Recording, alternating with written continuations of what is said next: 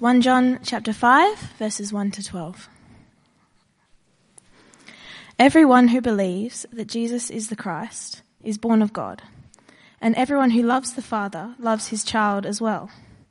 This is how we know that we love the children of God, by loving God and carrying out his commands. In fact, this is love for God, to keep his commands, and his commands are not burdensome, for everyone born of God overcomes the world. This is the victory that has overcome the world, even our faith. Who is it that overcomes the world? Only the one who believes that Jesus is the Son of God. This is the one who came by water and blood, Jesus Christ. He did not come by water only, but by water and blood. And it is the Spirit who testifies, because the Spirit is the truth. For there are three that testify the Spirit, the water, and the blood and the three are in agreement. We accept human testimony, but God's testimony is greater because it, because it is the testimony of God, which he has given about his Son. Whoever believes in the Son of God accepts this testimony. Whoever does not believe God has made him out to be a liar, because they have not believed the testimony God has given about his Son. And this is the testimony. God has given us eternal life and this life is in his Son. Whoever has the Son has life. Whoever does not have the Son of God does not have life.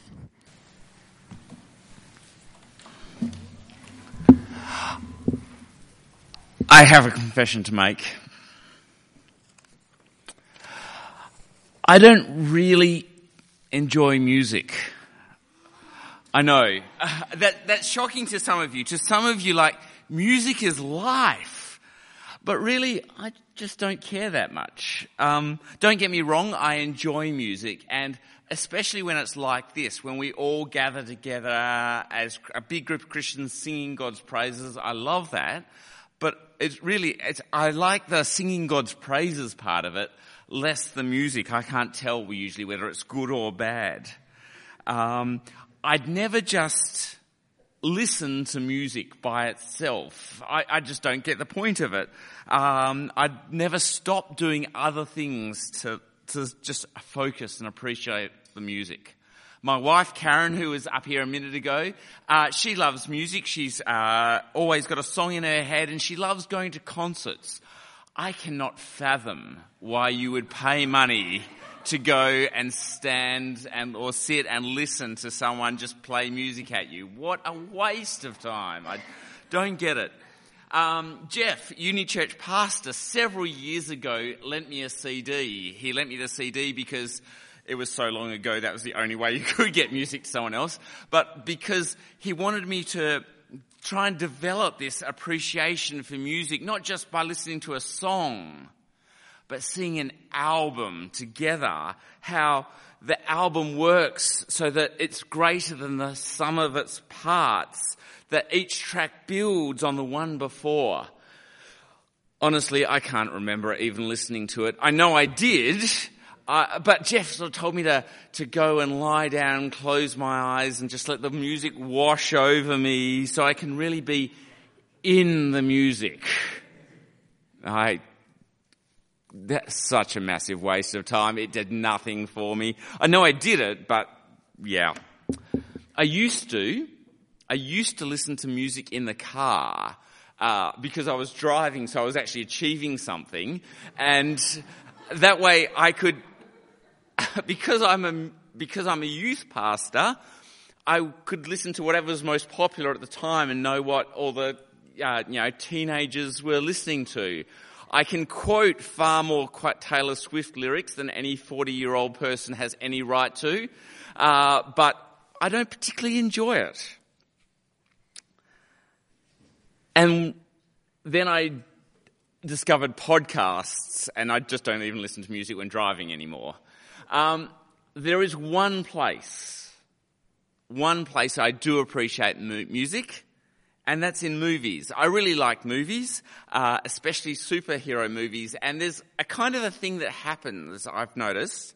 Um, if you like music, uh, you're not like me, you'll probably know the technical stuff about this and that I've got it completely wrong, but uh, it seems that often each individual character will have their own musical theme, their own little bit of music that will often play when they're on the screen. So when you know, Iron Man does something impressive, the Iron Man theme will play, and then Hulk bursts onto the screen, and the Hulk theme will play. And sometimes they're both on the screen at the same time, and you get this sort of mix of both of their melodies put together, and it builds and is greater than the individual one. And sometimes you have a whole bunch of characters or different pairings of characters, and you hear different music combined in different ways, which I think that's really cool. I think that's really clever. Um, sometimes you have all of them together and there's this massive piece of music that's a theme for all of them and yet the individual ones are playing through it. And I think that's cool. I'm told that similar things happen with classical music. You get those themes that come through and back. I just don't care.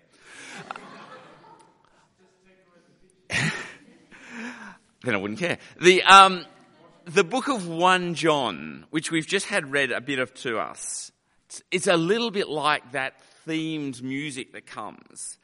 1 John's a little bit different, I think, to most New Testament letters. Most New Testament letters sort of present an argument and they'll say, here's point A and therefore point B and therefore point C. It'll, they'll work through the argument. Uh, it logically builds up a case. But 1 John is really cool and different in that the book of 1 John will introduce a theme and then explore it for a little bit. And then it'll introduce another theme. And then it'll see how the first two themes go together and bring in a third theme and see, uh, look, how, what does theme three, how does that influence theme two? And then bring in a fourth theme and see how that relates to uh, the first one. It goes in circles and lots of these things keep coming up and influencing each other and building on each other. It's great. And you get themes like faith and love and obedience and life and truth. And in 1 John chapter 5, all of these themes that have been building and growing for the whole book build to this massive crescendo. And you're reading it, and the more you know about 1 John, you see all these ideas and great themes swirling in your head and building up, and then suddenly it stops. There's silence except for like one clear trumpet call, playing one simple line. And you realize this is what the whole book has been building to. This is the culmination of all the themes. This is the music of the whole orchestra, but distilled to a single, clear, pure form. Amongst all the big ideas that are being thrown around, it's startling in its simplicity, in its clarity. And what 1 John chapter 5 verse 12 says is that whoever has the Son has life. Whoever does not have the Son of God does not have life. It's a pretty clear statement. Um, it's a pretty bold claim. Now, we're not going to look at so much the exclusivity of the claim, that it's only through Jesus, although that's a worthwhile thing to look at, but we're going to focus where the book of uh, 1 John focuses.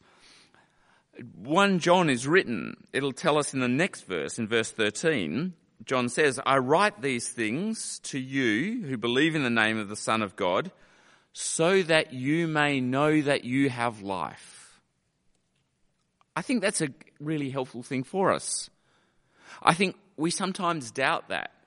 Uh, we did a big survey amongst our teenagers at uh, the junior youth group a while ago. Uh, where are, what do they believe? Are they certain they're a Christian? Are they not sure? Are they? Do they hope they are?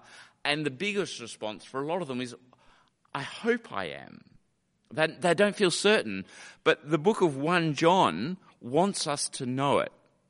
It wants, John wants us to know for certainty that you have life. And what he tells you here is that whoever has the Son of God has life. Which is great uh, if we can work out what having the Son of God means. Uh, I assume it's not like having a cold or having an ice cream. Uh, cold things are on my mind. But having the Son of God, what does that mean? earlier in the book of John, um, it's these, the sort of ideas that have been picked up have been put, uh, have been coming up again and again. The ideas uh, have been building. And so as we look at what it means to have the Son of God, to have life, we'll look back at a couple of places. So it's great to have uh, 1 John open. And we're looking particularly at the first five verses of this chapter because they say that phrase in different ways. What does it mean to have the Son of God? We're going to say five things. We're going to look through them relatively briefly, and we're going to mainly look at what the previous, the rest of the book says. The first thing it says in verse 1 of chapter 5 is that having faith in Him is what it means to have Him, to trust Him, to believe that Jesus is the Christ. That's being said from the very beginning of the letter. 1 John chapter 1 verse 1 starts off saying that which we've heard from the beginning, that which we've uh, seen, that which was from the beginning, that which we've heard, which we've seen with our own eyes, which we've looked at, at our hands have touched. John was actually there and physically engaged with. This we proclaim concerning the word of life. The life appeared, We've seen it, we testify to it, and we proclaim to you the eternal life which was with the Father and has appeared to us. What he's talking about is Jesus. Trusting that Jesus is the Son, is, uh, is the Christ, the one who came and put his life on the cross that we may have his eternal life, who gave up his life for us and then rose again to guarantee our new life. The first thing it means to have the Son of God is to trust Him, to believe that He is the Christ, the one that God always promised would come and take away the sin of the world. The second thing is to have Him in your heart, not just in your brain to know certain facts about Him, but to love the father and his child. Verse 1 continues. You have to love them both together. You can't have one without the other. If anyone says to you, yeah, I love God. I love the idea of God, but I'm not so sure about Jesus. I don't really love Jesus. That's not enough. The Bible would say, no, you, what you need is to love him because the son, the Bible would say, is where you see the father clearly. In Jesus is how we uh, understand most clearly what God is like. If you don't love the Son, then you don't really have a clear idea of what the Father is. You've got an imaginary picture of what God is in your mind. That's not what like what God really is. We have to have Him in our heart, loving Him. Loving, having God is not just about having faith in Him and loving Him it's also about having his love. Having the same love that he has. That's in the, the first two verses. It talks about us loving one another, our brothers and sisters, others like Christ, uh, the other children of God. It's a theme that's come up lots. 1 John 4, the previous chapter in verse 7 says, Let us love one another because love comes from God. Whoever does not love does not know God, because God is love. This is how God showed his love among us. He sent his one and only Son into the world that we may live through him. This is love, not that we loved God, but that he loved us and sent his Son as an atoning sacrifice for our sins. And therefore, dear friends, since God so loved us, we ought to love one another. No one's ever seen God, but if we love one another, God lives in us and his love is made complete in us. Having the Son is having faith in him, loving him, and loving as he does, loving God's children, loving one another. And let's just pause for a second. Don't those things ring true? Aren't those things true in your experience? When you uh, have faith in God, if you trust Him, then you do love Him and love His Son. You do, for some reason, seem to start loving other brothers and sisters, other Christians. It's my experience that that happens more and more. In fact, that's exactly what Jesus promised, isn't it? That you, this is how people will know you're my disciples if you have love for one another. Having uh, faith, having his, uh, loving him, having his love are great. And the other thing, the next thing it talks about is having his lifestyle. Having his lifestyle. That's not by going and being a carpenter. That's not by traveling around Israel in a toga, but doing what was most significant about Jesus' lifestyle, which was his obedience, loving God and obeying his commands, which may sound hard, which may sound difficult, but it's not because, well, maybe it's sometimes it's hard, but it's not burdensome. It's what he says. I, these commands are not burdensome. What are they? Well, back a couple of chapters again, this theme from 1 John keeps circling around and to know what it's talking about, we have to know that 1 John 3:23 says, this is his command. To believe in the name of his son, Jesus Christ, and to love one another as he's commanded us. The sort of things that's already said. To obey God is to believe in his son and to love one another. That whole circular thing comes around and there's one thing that that leads to and that's having his victory. Overcoming the world. Which doesn't sound like a very minor thing to overcome the world. But what is that? It's even faith. It's having faith. Because the world's going to tell you to look for life elsewhere. The world will always try and distract you and take you away so that you don't look for life in the Son, but everywhere else. In success, whether it's academic or in your career, the world will tell you that's where to have life if you do well. Or if you just have enough money if you can accumulate enough wealth, you'll have life that you want. Or freedom. Just outside rules and responsibilities where you can go wherever and do whatever. Having freedom will give you life is what the world will tell you. Or sex. Or popularity. Popularity, whether it's in the real world, how many friends you have, how much people like you, or just how many virtual friends you have, how many followers you have on your Instagram, how many people you have subscribed to your YouTube channel. The world will tell you, seek life in the relationships you have. Either the, the intimate relationships or in your family relationships. Having a great family will give you life. Victory over the world though. Victory over the world is having faith that life comes through none of those things, that none of those things actually end up satisfying. Trusting that life is in the Son. Uh, having the Son, having life means lots of things. There's lots of things it can't mean as well. It can't mean you need to have life, what you need is to have your life together, everything on track and going well. It can't mean that if it's having the Son. Having life can't mean having a perfect track record, either a track record of doing the right thing or a track record of being a good Christian. It can't mean that if life is having the Son.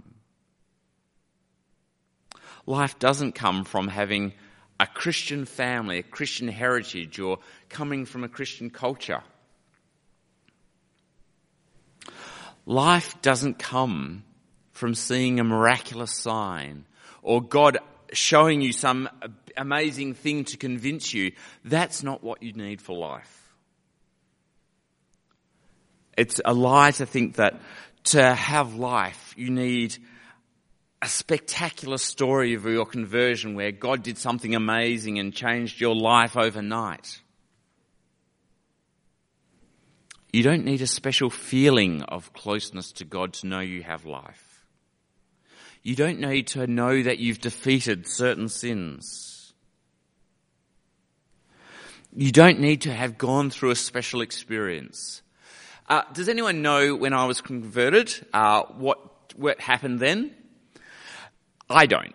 I don't remember what time it was. I know it's happened, but you don't need a special thing to have occurred. You don't need a memorable date. Uh, it's great if you have one, but that's not how you know you have life. You don't need enough faith. I often get confused by that phrase, enough faith. Uh, faith, Jesus said, like a mustard seed, you don't need very much of it. Uh, faith is a little bit like getting on a bus. Uh, having life is like just being on the right bus. You don't need to have a lot of trust in the bus driver. You just need to have a little bit. As long as you have enough to get on the bus, to want to be on the bus, that's all you need. Whether you're clinging onto the seat for dear life, not sure that this bus is actually going to get you there, or you're re- relaxing back comfortably and just chatting with your friends on the ride, as long as you're on the bus, that's where you want to be. That's how we know we have life. It's not hard. It's not complicated. These are things that God tells us. It's not a criteria that I have to do certain things. Um, we know that this leads to life because God tells us. He tells us in lots of ways. The passage here goes on in the next few verses, uh, six onwards, to tell us a few. It tells us through Jesus' water and blood, through his baptism, where God declared him to be his son as John the Baptist reports, through his blood, when Jesus died and rose again, where the centurion saw him and said, surely this is the uh, Son of God. God declares it, and God continues to declare it through His Spirit.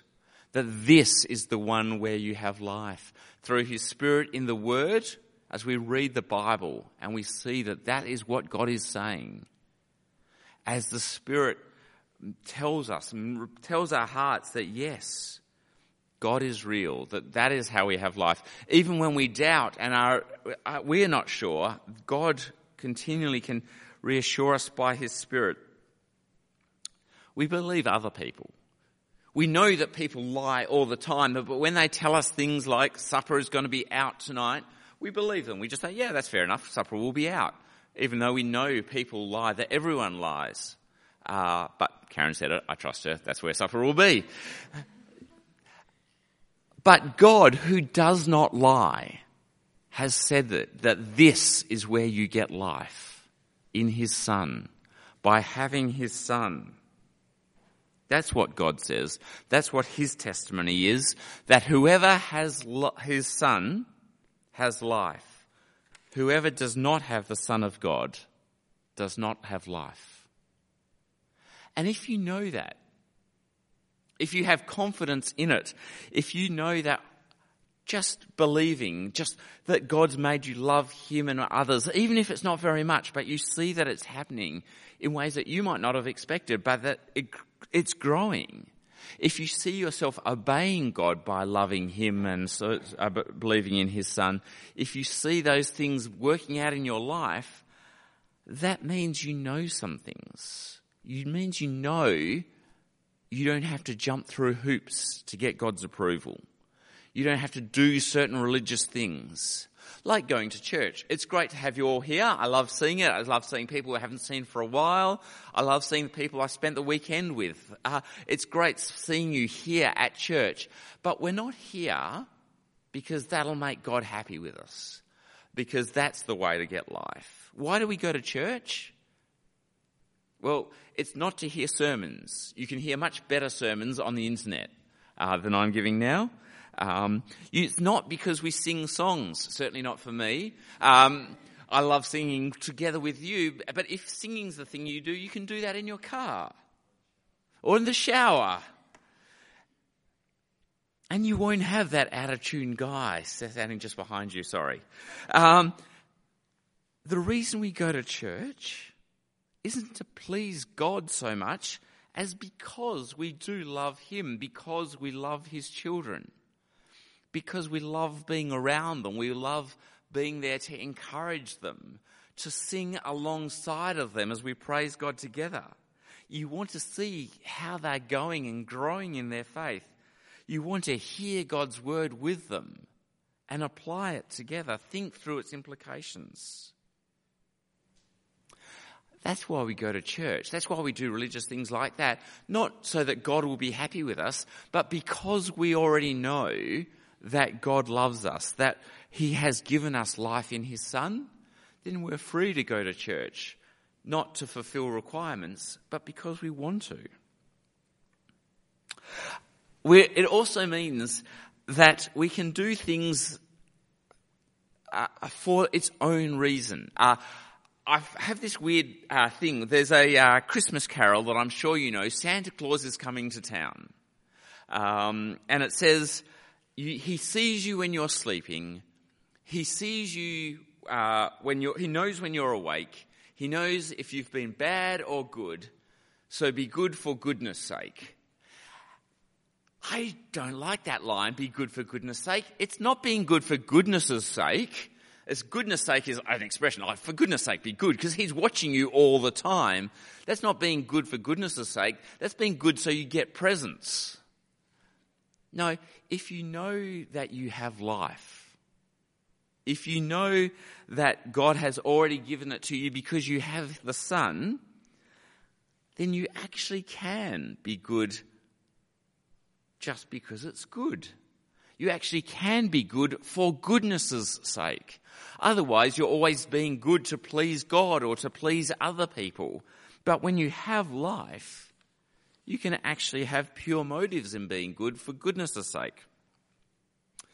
Tonight in this passage, God's word says one thing clearly, unambiguously.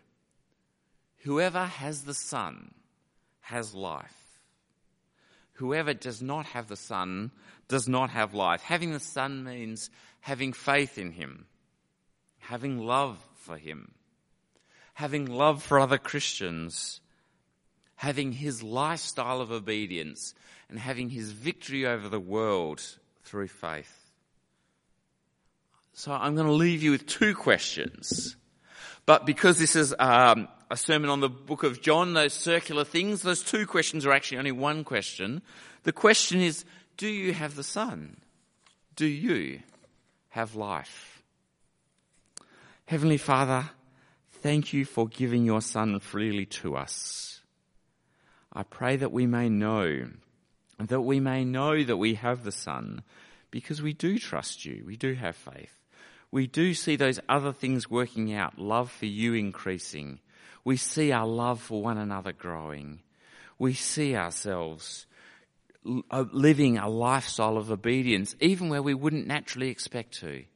Where we see ourselves having victory over the world because we trust what you say, not what the world says. Help us to know with confidence that we have life. Amen.